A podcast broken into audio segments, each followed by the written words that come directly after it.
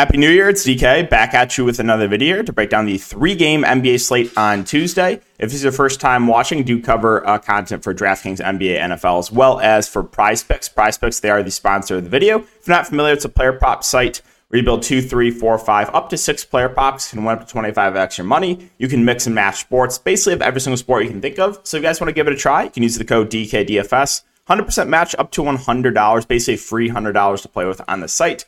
Also, I'll have it linked down below. Went uh, three for three on prize picks today with a Ben Simmons push. So four for or three for three hits and one push, which was nice. Was originally going to take the Rudy Gobert over rebounds if Naz Reid got ruled out, but uh, it got bumped up before um, Naz Reid got confirmed out, so I didn't end up taking it, which was nice because Gobert is the absolute woat. Um, and oh yeah, if you guys are looking for premium content, you can check my Patreon link down below. A lot of different packages for DFS or for prize picks. So um, let's recap last couple nights here. Uh, New Year's Eve night was really, really solid. Could have been a massive night if, oh, the 76ers game didn't turn into a random blowout. And Embiid, Melton, and Milton didn't play the full complement of minutes, which was super, super tilting. Also, Saddiq Bey randomly getting benched. It's like, come on, man. Come on. So that was tilting, uh, but still ended up being a good night. And then tonight was also a really, really solid night. A 3x overall in NBA. So let's go over my lineup here. And uh, yeah, so I went with uh, Nowell, Levert, LeBron, Draymond Green, Kevin Love, Seth Curry, Anthony Edwards, and Klay Thompson. So I wanted to get off Luka chalk in tournaments, and it was looking good. It was looking good in the first half. Luka had like 15, 20. He had like a really bad half. I'm like, yes, gonna get away with. Also, I mentioned on the stream how I did not agree with ownership projections in Luka. A lot of projection sites had him like 10 to 15%. I was like, no, he's gonna be chalk. And he was. He was like almost 50%. So kind of called that one, but I got off him, and of course, he played the entire second half. It's like you can't play Luka 40 plus minutes a night. You can't do that for the amount of work that he's done, work that he does. But um, going over the rest of my lineup, so uh, I ate the chalk with Levert and Kevin Love and LeBron James. Jaylen Nowell is someone I was absolutely prioritizing once uh, D'Lo got ruled out and he got confirmed starting. Uh, Draymond Green was relatively low on, which I was a bit surprised about. I was very high in the Warriors. I mean, a lot of the Warriors were relatively popular. Um, but yeah, only 14% for Klay, 10% for Draymond. Obviously, double overtime did help there, but both those guys absolutely went off. Seth Curry, this was also tilting. He was relatively low on. He was breaking the slate. Biggest blowout in NBA history for him to not touch the court in the fourth quarter. And then also, I thought was one of the best GP plays of the slate. Anthony Edwards had like zero points until like the end of the second quarter. Still finished with 50 plus, but oh, that was a frustrating start for him. So that's the recap last couple days. Really, really solid. Hit all my prize picks, hit on DFS. Also made a straight bet on Anthony Lamb over rebounds three and a half. That was nice. So hoping to keep it going here for this three game slate. And let's start off with Boston and OKC. So there's a little bit of blow risk here. Obviously, Boston, one of the better NBA teams in the league. OKC, not so much. But starting on the Boston side, the only piece of news they're waiting for you is Robert Williams. He is questionable. If Robert Williams misses, I think you probably get a couple more minutes for Al Horford, probably a few more minutes for Grant Williams, and probably one of Blake Griffin or Luke Kornet enter the rotation. But top end guys wouldn't really affect uh, Tatum or Brown much.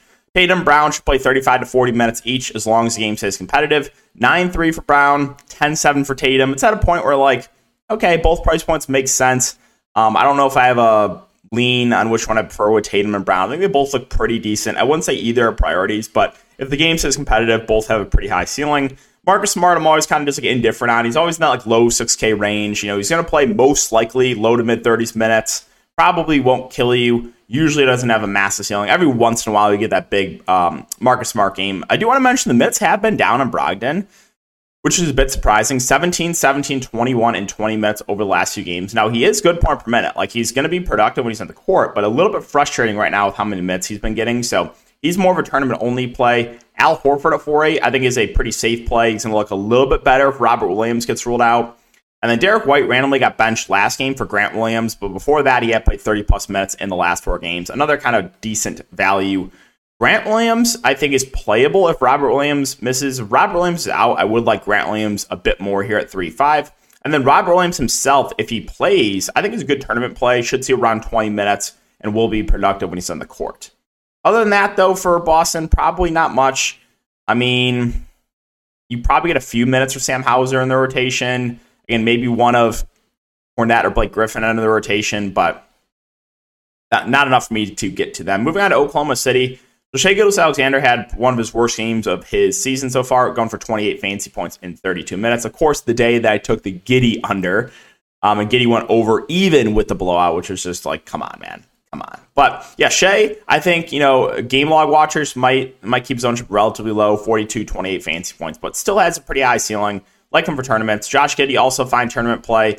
It's just like every like I feel like once every like three or once every like five games he'll get benched and play like 25 minutes. But um yeah, if you, if you give me like 30 plus minutes from Josh Giddey, I think he's a fair play there. Lu Dort's 5 1. I mean, he's probably going to play close to 30 minutes. He's fine. The front court is where it's just like you, you just don't know what's going to happen here. Uh, the other Jalen Williams, the guard Jalen Williams, should see, you know, he's been consistently seeing 25 to 30 minutes, kind of just a neutral play for me. But the front court is where it's like I just have no idea what's going to happen. The other Jalen Williams has been starting, but uh, or whoops, I clicked on the wrong Jalen Williams. The other Jalen Williams as 3 3 has been starting, but hasn't really been playing a ton. Only put 18 minutes last game, 24 the game before that. You've been seeing some run from Mike Muscala. You saw Darius Bazley re enter the rotation after getting a DNP the game before. You even saw a couple minutes for Eugene Omoruyi. I mean, I guess it could go small with Kenrich Williams if they wanted to. It's just like, it's, I hate the Thunder on a small slate. There are few things worse in life than the Thunder on a small slate, man. So, like, front court is just really, really hard uh, to trust anyone. Um, Tre Mann also been seeing decent minutes off the bench at 3.6K. I think he's a playable tournament option. But yeah, let's move on to uh, Washington and Milwaukee. So on the Washington side, we're still waiting to status Brad Beal. Daniel Gafford also, I think it's going to be questionable. He left the game at the end of the game last game.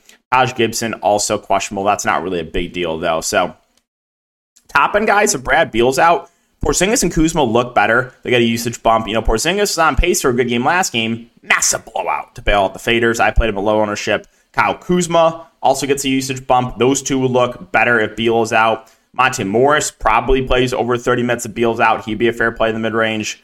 And then, you know, if like Beal and Gafford are out, you probably get Deni Avdija in the starting lineup. So I think they would start Morris, Kispert, Deni, Kuzma, and Porzingis. So Deni will look a little bit better there at 4 6. Definitely be a solid value. Rui Hachimura would probably get more run. Would look good at 4 5. So um, the injury news is pretty big to keep an eye on here for Washington. Corey Kispert, again, there's no Beal, should start, but probably play decent minutes. He's just low, low usage. He's fine.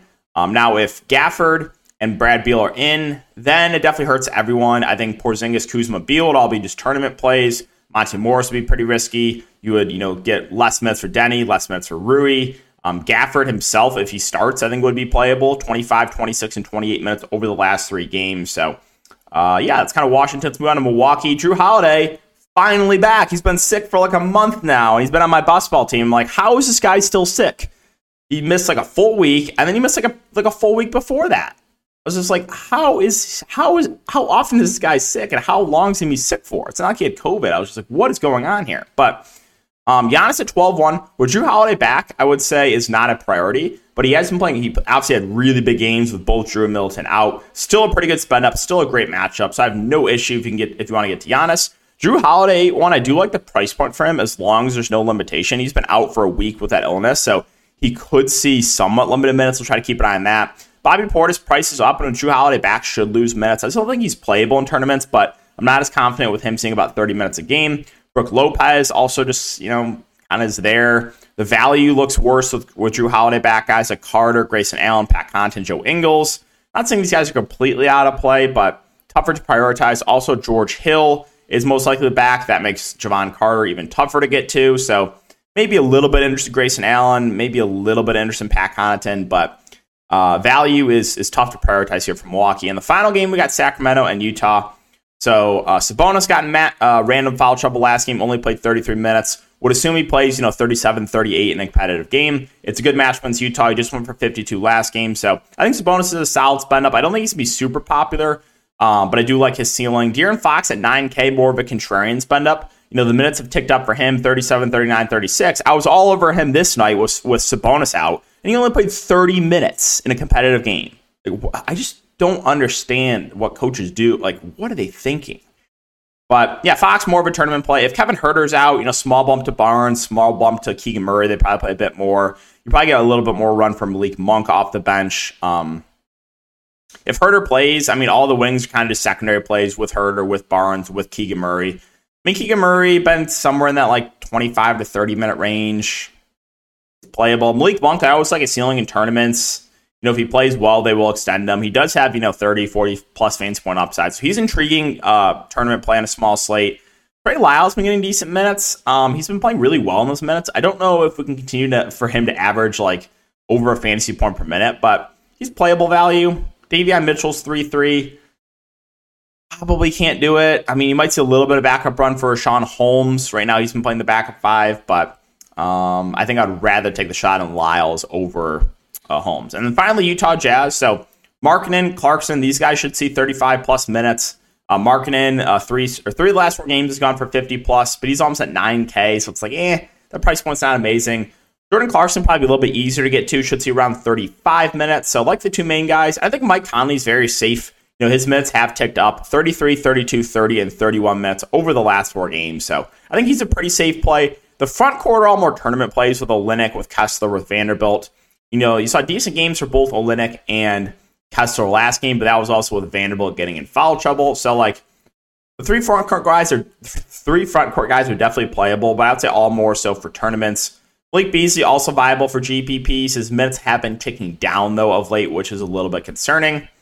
A Sexton is out though, so like maybe Beasley's minutes are a little bit more secure. With Sexton out, I would think that NAW probably see some rotation minutes. Maybe worth a dart throw, but uh, that's going to do it for the Jazz, and that's going to wrap up the video as well. So, get, if you guys have been enjoying the uh, DFS content, just make sure to like, subscribe, hit the notification bell. Really do appreciate all your support, and I'll see you guys in the next video.